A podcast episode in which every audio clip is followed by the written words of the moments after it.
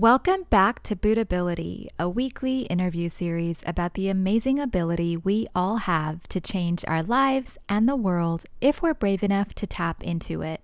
I'm your host, Jihi Jolly.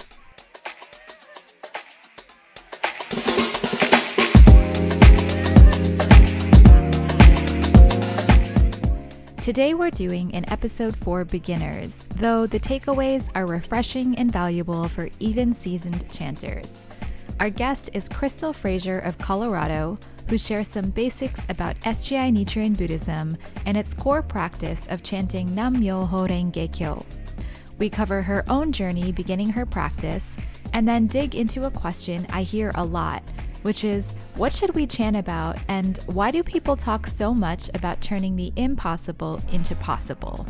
I'll let Crystal share the rest.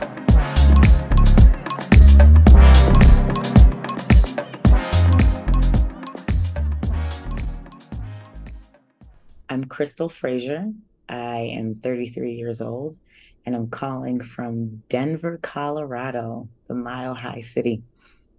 Amazing. I'm very excited for our conversation. And also, thank you for taking the time to sort of um, contribute to this episode for people who are newer to chanting. But I mm-hmm. always like to start with personal context um, so we know who we're talking to. So, could you just briefly tell me the story of kind of how you encountered Buddhism and like what was going on in your life at the time that you were down to start chanting Nam Myoho Renge Kyo?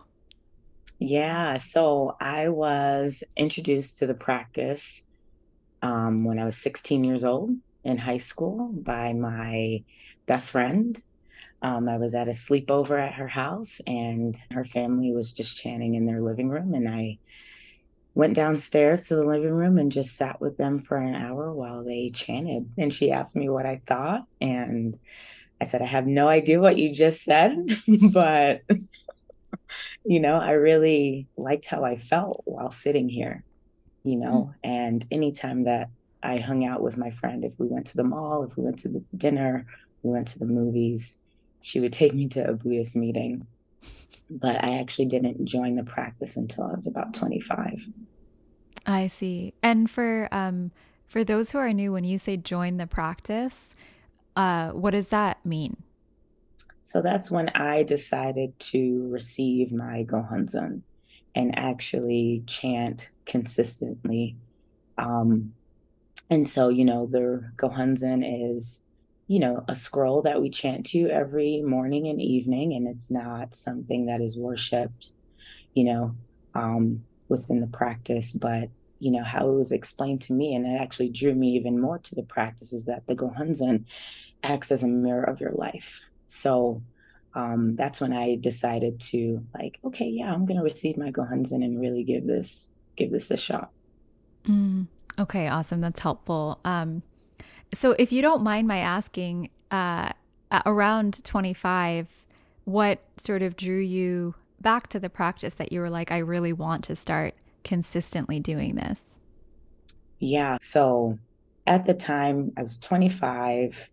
Um, I guess I moved back home to New Jersey. I was living in Pennsylvania after college. You know, a year had went by and I was working at a childcare, like at Philadelphia Sports Club. And so I was essentially like the babysitter.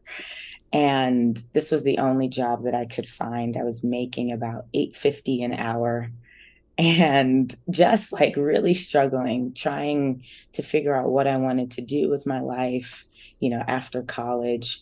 Um, and I just had no idea what that looked like for me. And I was also really unhappy working that job, even though I enjoyed it.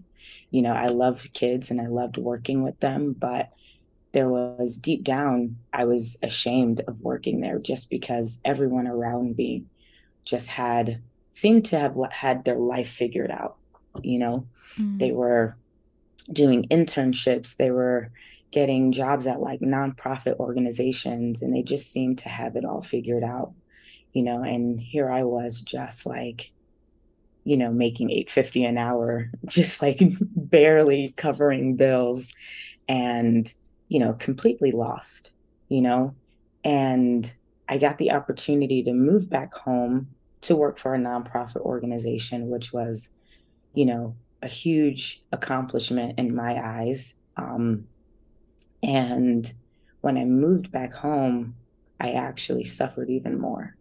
You know, mm. what I thought, you know, this job was like a huge accomplishment actually turned out to be something that made me even more miserable. Um, at the time, too, I just got done, you know, I got dumped by the girl that I was dating at the time. And, you know, I was just completely heartbroken. So I felt like I had no direction, you know, a lack of purpose. You know, I definitely found happiness, you know, out of like external factors. So my friend, knowing all of this about me, um, was living in Chicago at the time, and I went and I visited her. And I went to a Buddhist meeting at the Culture Center in Chicago, and a woman gave her experience. And she gave this experience talking about how she used her own life condition to transform like her mom's attitude, you know. And I was like, oh my God, I'm so moved by that because my mom was also super angry right? And there was just this family tension that I just could not break at the time, also.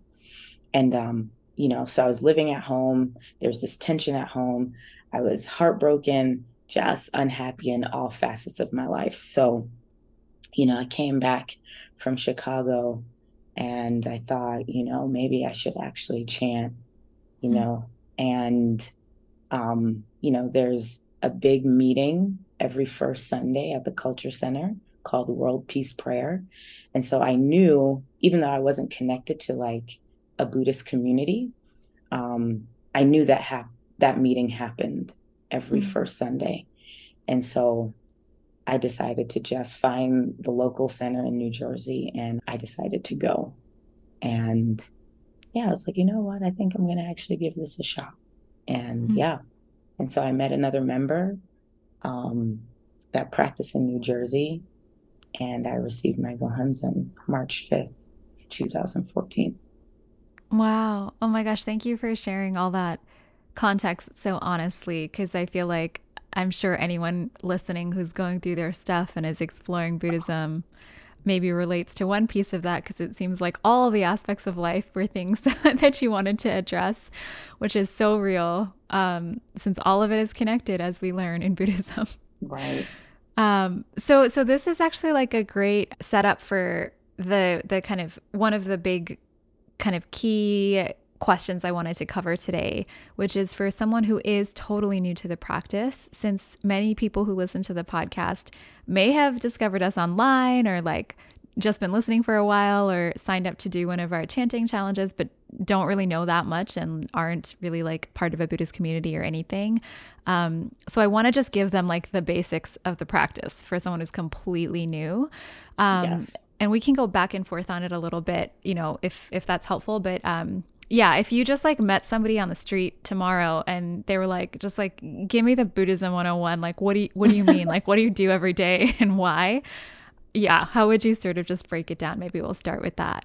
Yes. So without diving into too much, because I love history, so I could go that route. But um, every day, you know, morning and evening, we chant Nam Myoho Renge Kyo, which is this phrase or mantra that unlocks or brings out, you know, our Buddha nature or Buddhahood, if you will.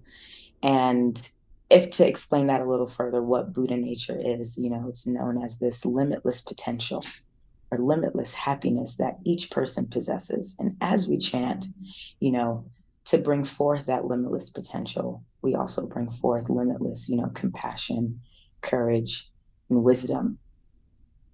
Hmm. Yeah, that's awesome. Actually, the show is called Buddhability because Buddhability is basically another word for for Buddhahood. Could you walk me through the practical, like, is it daily? What is the community for? What does it kind of look like in a, a, week in your life or something like that, you know, to actually yeah. then practice? That's actually a really good question.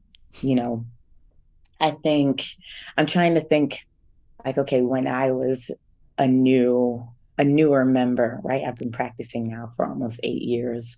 So I'm just trying to think like, okay, what did I do as like, you know, a early practitioner, like two weeks in, mm. you know? So I would wake up, you would chant for a few minutes, you know, chanting Nam Myoho Renge Kyo over and over, and that's known as Daimoku, right? And then once you, we have like a little book, right, where you recite Gongyo, which is reciting two chapters of the Lotus Sutra, specifically chapter two and 16.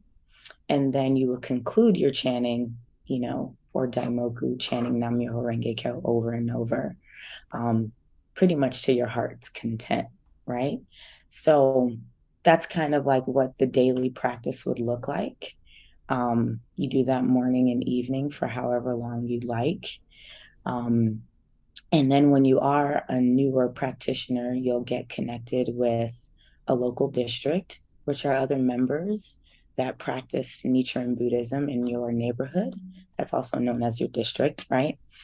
And, um, you know, that community is so crucial, Jihi. Like, and I didn't realize it, but just having the support of people who are just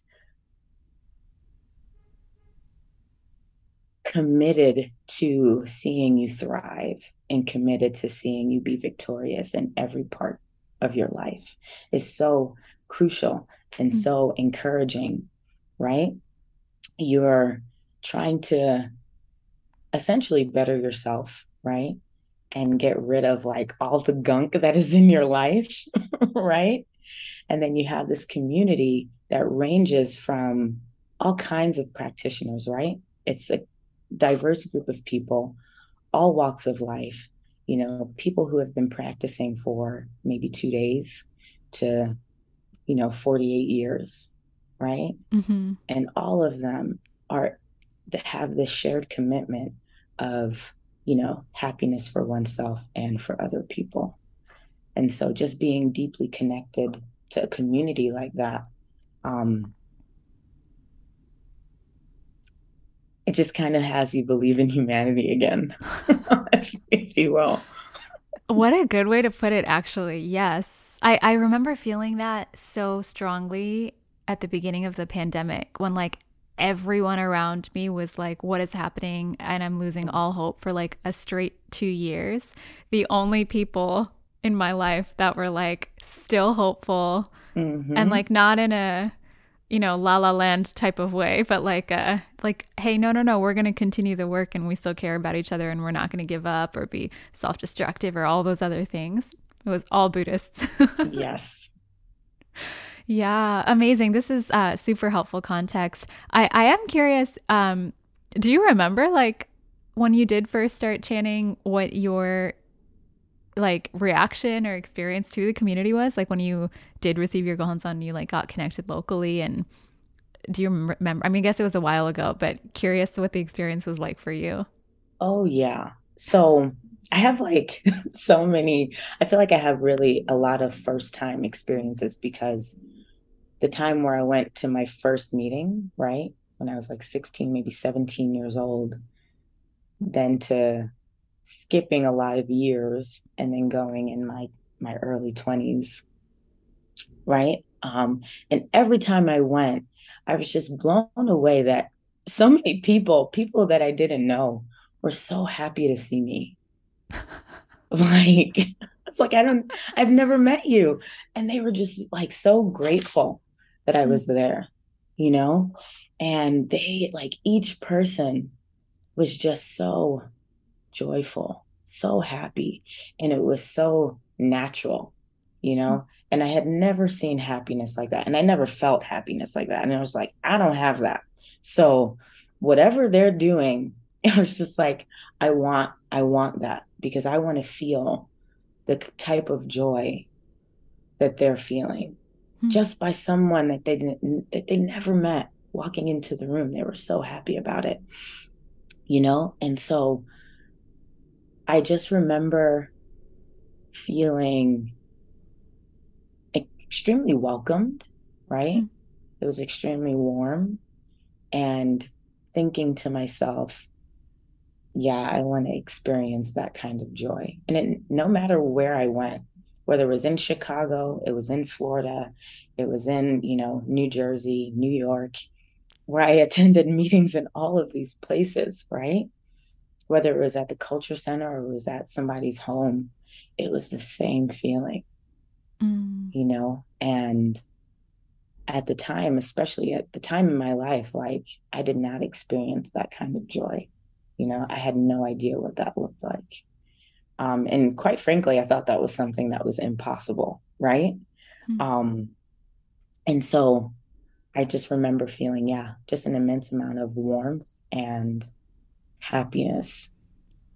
Yeah, that's amazing. It's funny. I, I actually just moved to a new city myself and um, just you know moving to a new place where you don't know that many people eh, like meeting mm-hmm. people is like a mm-hmm. whole thing but going to the buddhist center here it was that like oh i'm home yeah. everyone's just so yes. warm and um, I was thinking about it actually just this week, and I, for those who are completely new to Buddhism, if it's a little helpful piece of context, is the reason that people practice that type of care or like that type of behavior is because it's a teaching of Buddhism, you know, to like like what you said earlier, this potential or this Buddhahood essentially means that like you and I are Buddhas. And so we therefore should be greeting each other as if we are Buddhas that have come from afar and like treasure each other's presence. Like it's not just like people are just being happy because everyone's like cheerful all the time. It's right, like a very profound right. practice.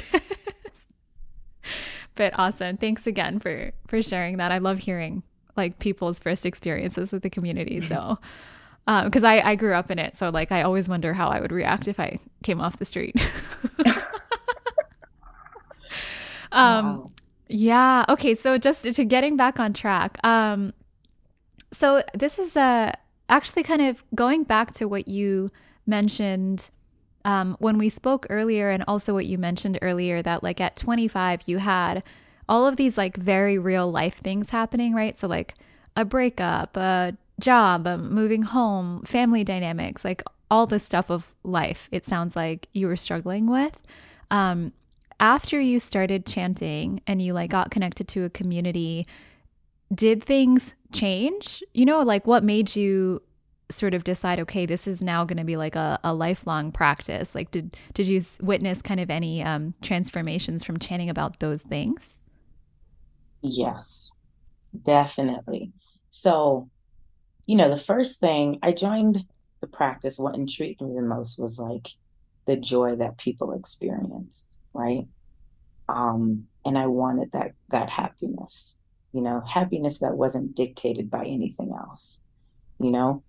Um, so when I chanted, it came to the realization that I was so unhappy because, you know, I was hiding who I was at home where at home you're supposed to be like your most authentic self, right?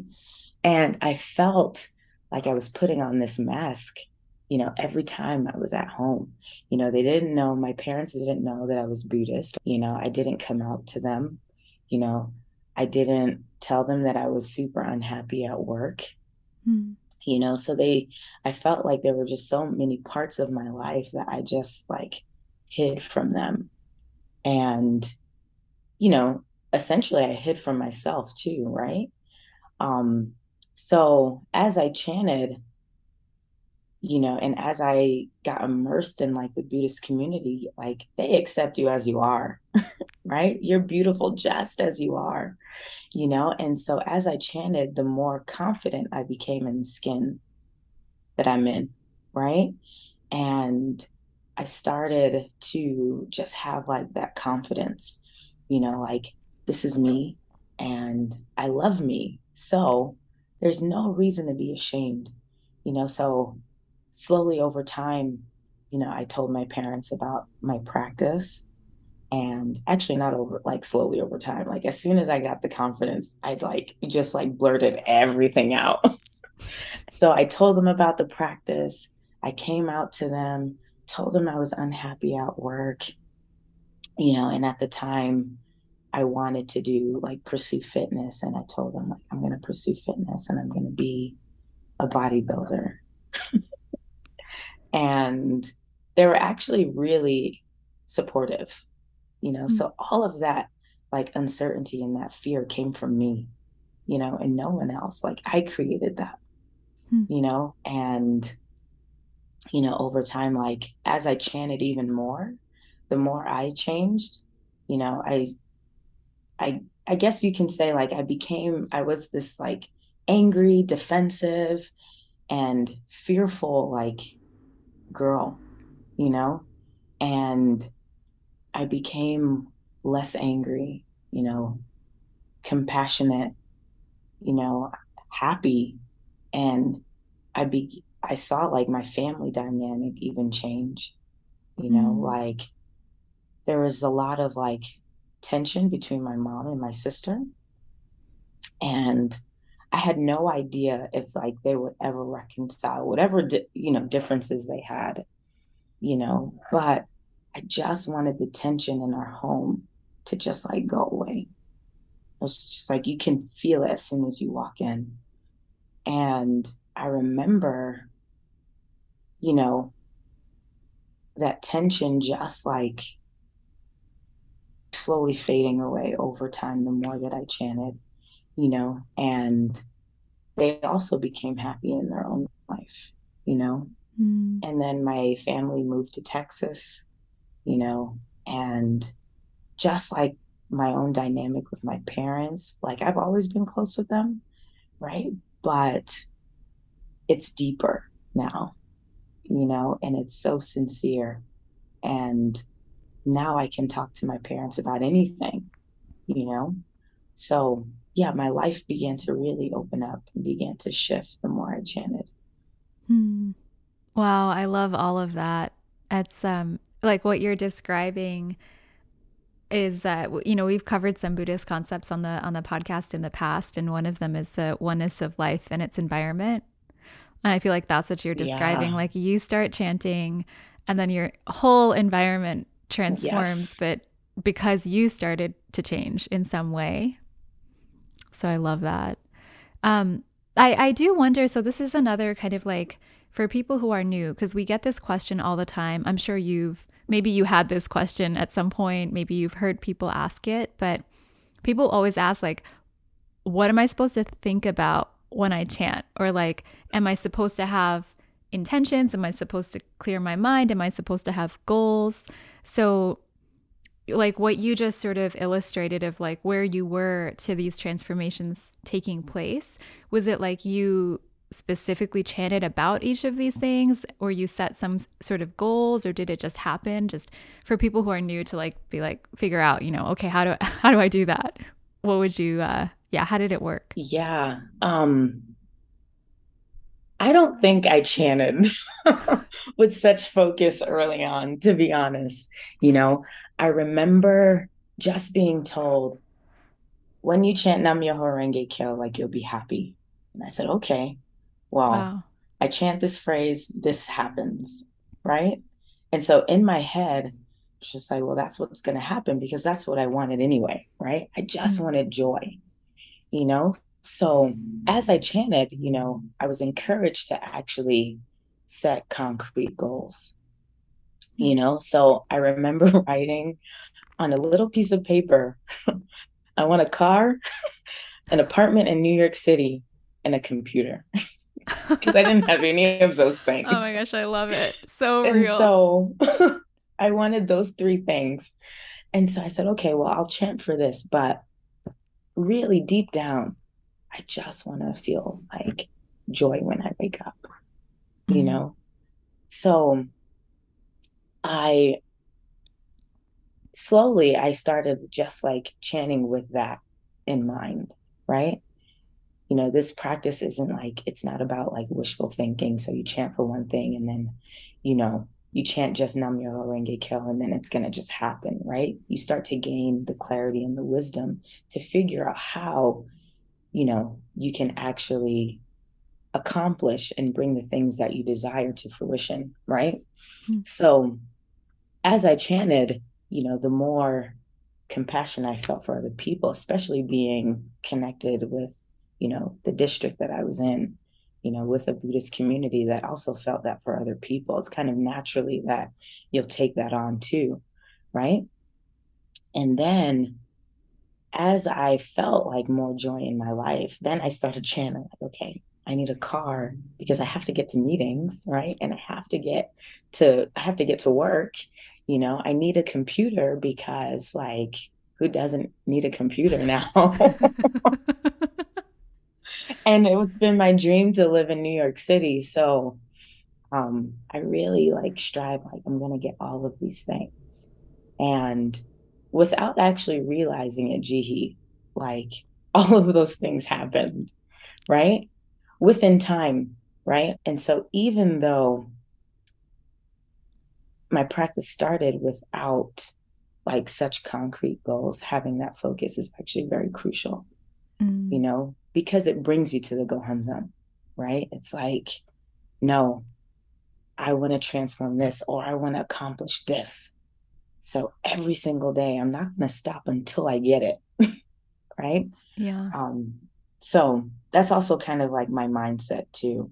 You know, when I have my heart set on something, I usually don't stop until I get it. Mm-hmm. So, yeah. And so, you know, chanting definitely gives me the clarity to figure out how to really do that. Mm. If that makes sense. Yeah, it totally makes sense. And um, again, I, I find like it's so practical. You're you're touching on another Buddhist concept that comes up sometimes, but that's earthly desires are enlightenment. Which yeah, it's yes. like we're not like pretending like we don't need or want things like that right. just it doesn't like your your happiness and your value don't have to depend on those things but they can as you're describing be the motivation to get you to sit down and chant and take action to just like keep the ball moving forward and then that opens up all of right. these other paths. So definitely clear. Right. yeah that's what i love about this this buddhism. Like it's all about daily life. It, it like all of it takes place in daily life. Yes. Um so maybe this is a good kind of transition because so there's one other area that i wanted to cover today. Um that I feel like you've laid such a wonderful foundation for in, in kind of walking us through the basics. But you'll hear people a lot in Buddhist meetings when they share their different experiences, many times on the podcast, where people talk about turning something that they thought was impossible into something that's possible using their Buddhist practice. Um, and I want to ask about your own sort of take on that and your experiences with that. But um, just first, like, why is that part of Buddhism? Is that something, do you remember being introduced to that idea or like, you know what I mean? It just, because it's not like the first thing you think of when you think of Buddhism. Um, and yet in, in this form of Buddhism is one of the most important things. So curious about why. Yeah, definitely. When I joined, um, that was a very key concept, you know, making the impossible possible, you know, and you know, I think we talk about it because obstacles are always going to happen, right? There's no way around them, right? As long as you're living and you're breathing, you're going to encounter some kind of hardship, mm-hmm. you know? And I think often, you know, when we're experiencing such like difficulty in our lives, you know, um, we think there's no way around it. So we tend to think, you know, this challenge that I'm presented with is impossible to overcome. Mm-hmm. Right. Mm-hmm. And, but when we chant, you know, this practice, right? We said it in the beginning is limitless potential, you know, like you develop this limitless, you know, courage, you know, so we have the capacity as we develop, you know, ourselves, we develop this capacity to really overcome even the deepest of suffering the deepest of challenges, right? So, personally speaking, I think I can think of a lot of, you know, experiences or times in my life where I thought things were just impossible to overcome. You know, um, you know, when I first joined the practice, I, you know, I told you I was, I went through this awful breakup, right? I was living in New York City right before I moved to Denver. um, 2018, I had gone through another difficult breakup. Mm-hmm. Probably, I would say the most difficult, you know? And a healthy relationship seemed so unattainable to me, mm-hmm. you know? Um, and the people that were in my life that I thought displayed healthy relationships, you know, those relationships actually ended, you know, ended or weren't actually joyful, right? Hmm. So, or pretended to be joyful, you know, and then behind closed doors, they actually weren't. So, um, yeah, I just like wanted, you know, what I had envisioned was just like this beautiful partner. And, you know, one day we get married and we live together and we may have like a tiny farm and, you know, like maybe one or two kids, you know, and I envisioned this life. And anytime I was in a relationship, I'm like, okay, yes, like I'm a step closer to this, like, you know, this dream, you know, and then it would end. And then I would just get devastated you know, I'd be devastated because now I'm like, I was this close. And now I'm like a hundred steps, you know, further now. And so, you know, this relationship that I was in, I thought, yeah, this person I'm going to marry, you mm-hmm. know, and I grew to love her, you know, deeply. And I thought, like, yes, we're going to have this farm, we're going to have kids, and we're going to have this beautiful life, you know. And truthfully, you know, as we dated, I didn't realize it, but I was extremely unhappy, you know? And this person, she was also experiencing her own suffering, you know? And a lot of my happiness was dictated on the things that she thought, you know? So if she told me I didn't communicate well, I believed it, you know? If I didn't do something in the way that she wanted, you know, I believed it. And it started to show up in other areas of my life, you know, in my work, you know, and so my confidence kind of like it plummeted, you know, and for the longest, like, I just thought, like, this is so far out of my reach. No one is gonna, you know, love me in the in the way that I would like, or I don't think I have the capacity to love someone in the way that I would like, right? Mm. And so I thought this dream of this like beautiful, harmonious relationship was just impossible to find. And so after a lot of years of chanting and spending time by myself, what really needed to happen was my own like human revolution or inner transformation, right? I needed to develop the courage in my own life and also realize like no if i have the capacity to love someone then i have the capacity to really create this beautiful relationship that i envision mm-hmm. so you know i began to chant in that way and it took years like this wasn't something like oh i got dumped in 2018 and i found like the one in 2019 you know, like it wasn't, it was hard. And there were a lot of tears, you know, a lot of tears in front of the Gohonzon, a lot of deeply just like really looking at myself, you know, and realizing how much I relied on what other people thought, especially if I dated them, hmm. you know. And then I had to get rid of that, you know, or else I'll I would be I'd be continuing that cycle, you know, of dating people who were either unsure about me or didn't want to date me at all, but like kind of settled, right? Hmm. Um, so on the flip side of that, you know, I was presented with this obstacle of thinking, you know, me finding, I guess, true love hopefully that's not cheesy, but finding mm-hmm. true love isn't impossible, right? And I had to really shift my perspective and shift my thinking and say, like, you know, no, if I truly value my life, then I can't think this way, right? you know, because then I'm just like, I'm begrudging my own life and the things that I want, mm-hmm. you know, and that's unfair. You know, if I'm truly going to be happy, that's unfair. Right. So I was just like, you know, Crystal, you can't think like this, you know? So I really had to just do the work to shift my own perspective and shift my mindset and realize, you know, you know, everyone deserves that kind of love and that mm. kind of companionship.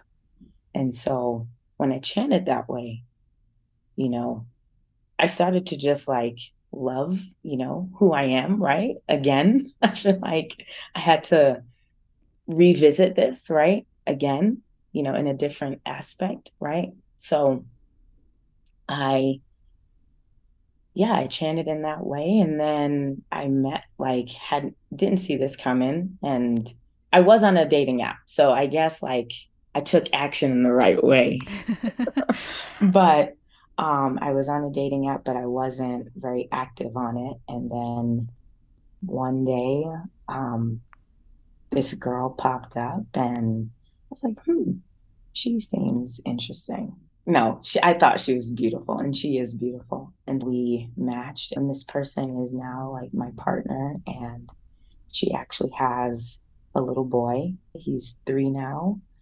And the relationship that I had envisioned with another person is happening, right? It only took like eight years and like some change.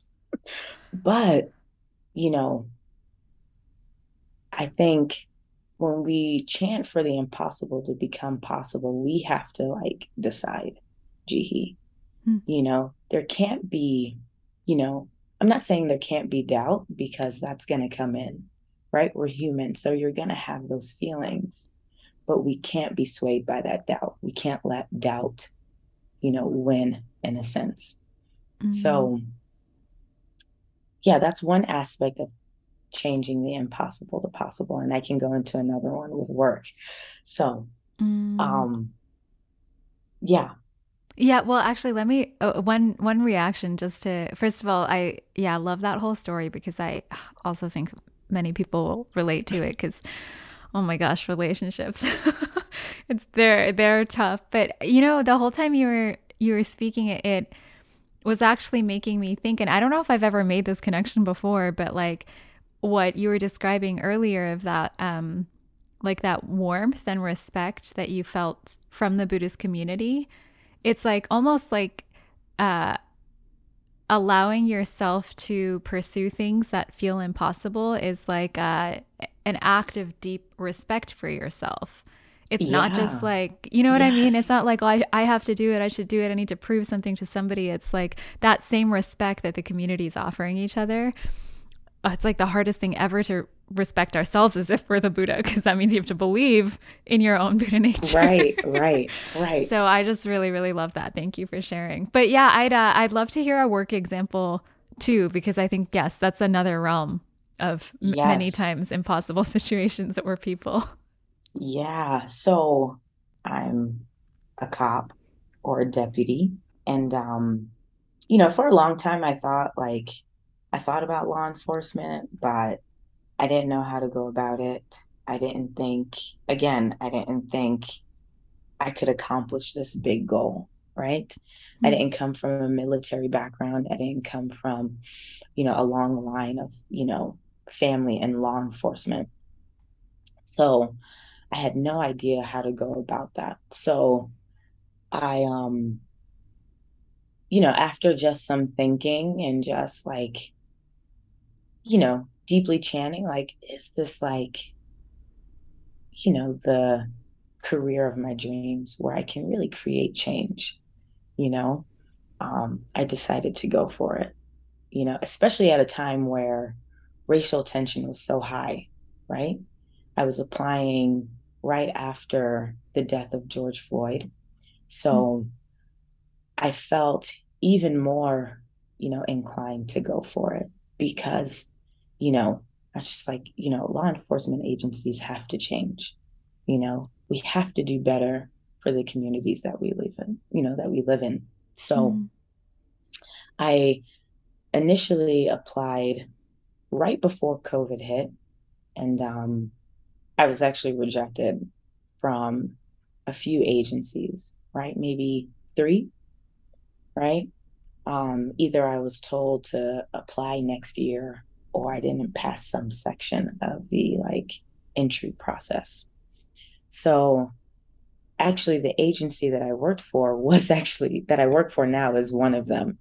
And mm-hmm. so I ended up my first time applying for them or taking their entrance exam, I actually failed. And when things started opening up again, so they reached out, they were doing another hiring day, and I ended up passing the entrance exam. And then you go on to the physical portion, you know, which I had no problem doing. You know, I was, I did, you know, physical fitness and I was a bodybuilder. So I was just like, I can, I can do this part, you know?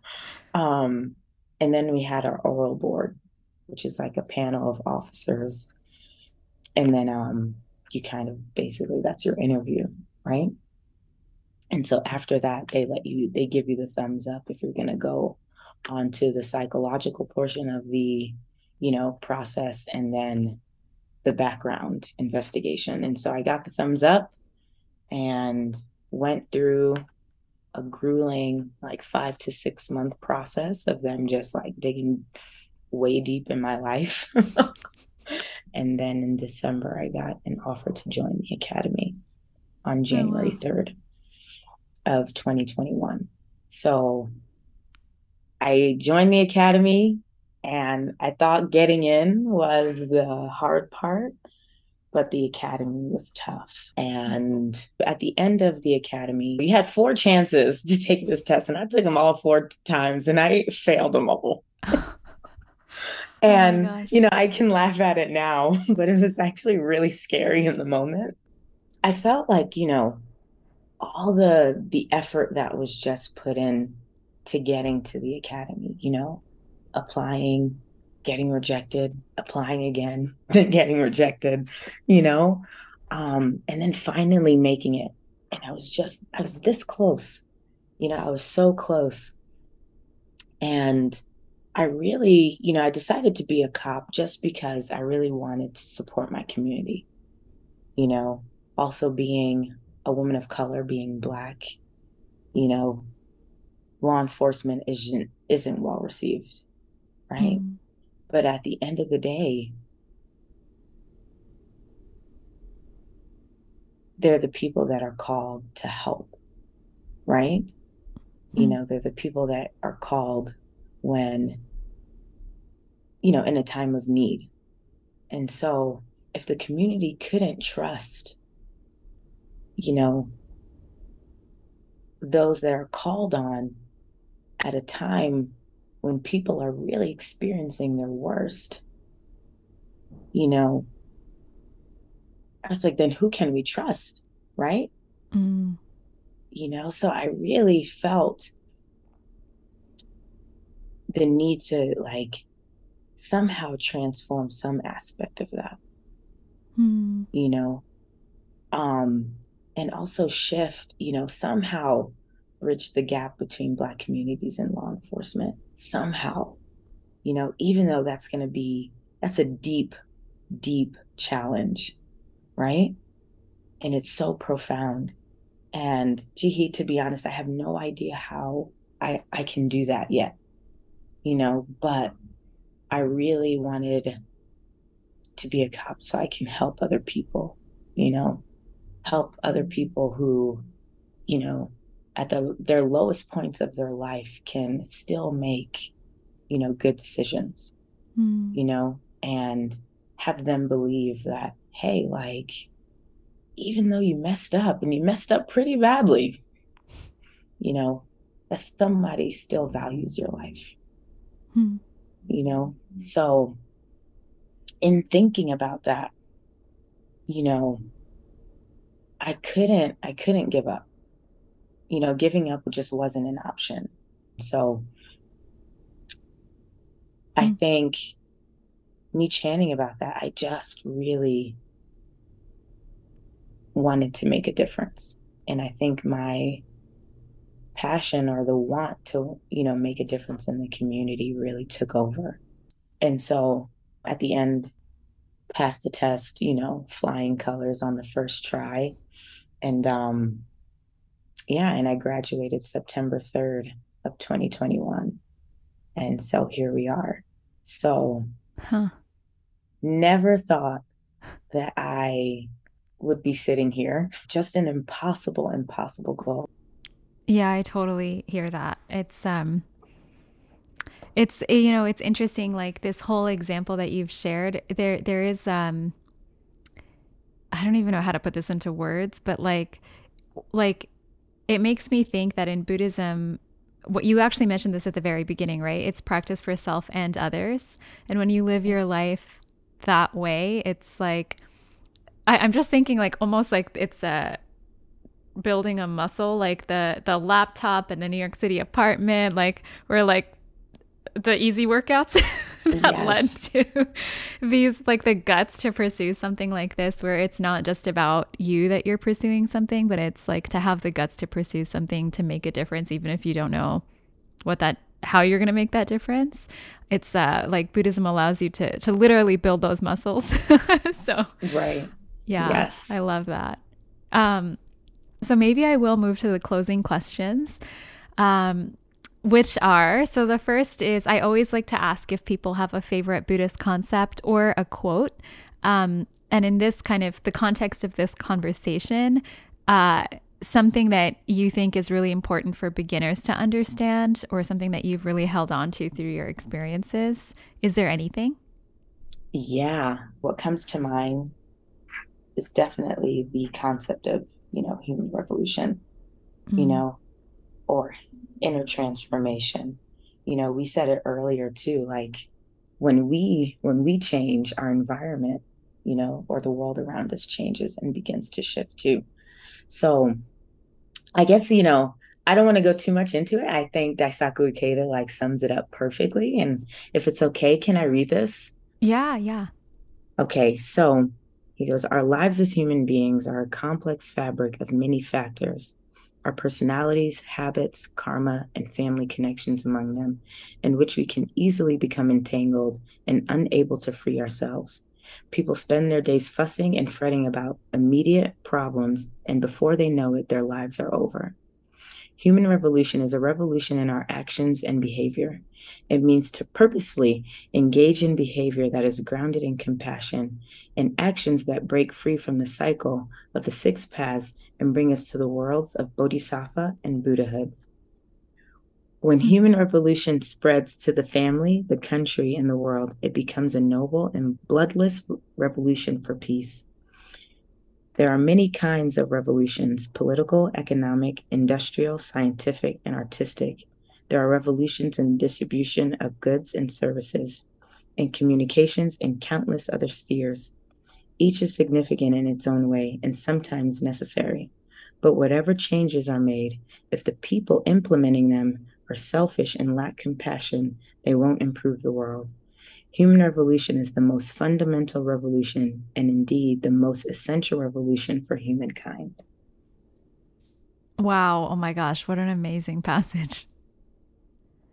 Yeah, yeah it's one that. of my favorites. Oh, thank you so much for for sharing that. I love that quote, and I'll I'll link to the page and everything. So, okay, so I will actually move to my closing question, and I always like to close with a piece of advice. Um, it could be a tip, it could be a piece of advice, especially because this one is you know a little bit more for people who are new. Um, but do you, if you could give a piece of advice or any tips to someone who's just started chanting Nam Myoho Renge Kyo, um, and wants to get the most out of their practice, what would you say?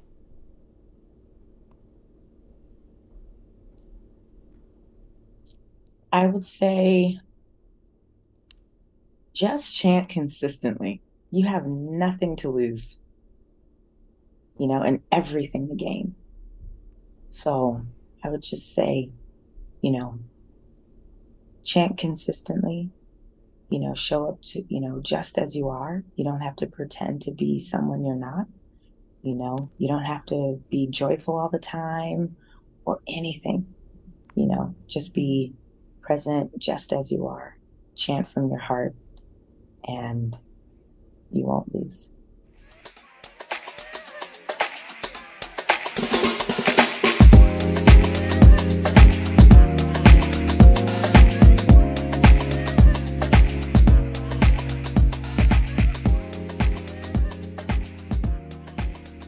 I'll leave you today with another passage from the same essay Crystal quoted, which is hopefully helpful to anyone who might feel like you do have a current impossible challenge, whether that's an obstacle at hand, a tough goal, or just feeling like you can't change your own tendencies and wish you could. These seemingly impossible challenges are actually just keys to engaging in our own process of human revolution, and according to Buddhism, exist so we can broaden our perspective to work not only for our own interests, but for the happiness of others. Ikeda explains as follows Suppose there's a father who only thinks about himself, his own family, and his friends. Then one day, he decides to take a step beyond that limited realm of concern and reach out with compassion to those who are ill or suffering to find a way to enable them to lead happy lives. That is the Father's human revolution. In other words, human revolution is opening your eyes wide and looking beyond your ordinary concerns, striving for and dedicating your actions to something higher, deeper, and broader. Someone who at first may seem to be a hopeless case can, by achieving a major self transformation through their Buddhist practice, become an inspiration to countless others. Also, times when you are suffering intensely, when you don't know what to do or which way to turn, can become important opportunities for making great strides in your human revolution. If you tend to be easily discouraged, just refresh your determination each time that happens. People who are resolved to see problems as opportunities and keep trying again and again, forging ahead with unflagging optimism, will definitely succeed in their human revolution. On that note, we have plenty of resources for beginners at buddhability.org, and we're going to be kicking off a 10 day chanting challenge next week which you can sign up for at buddhability.org/journey. That's all for today, and we'll see you next week.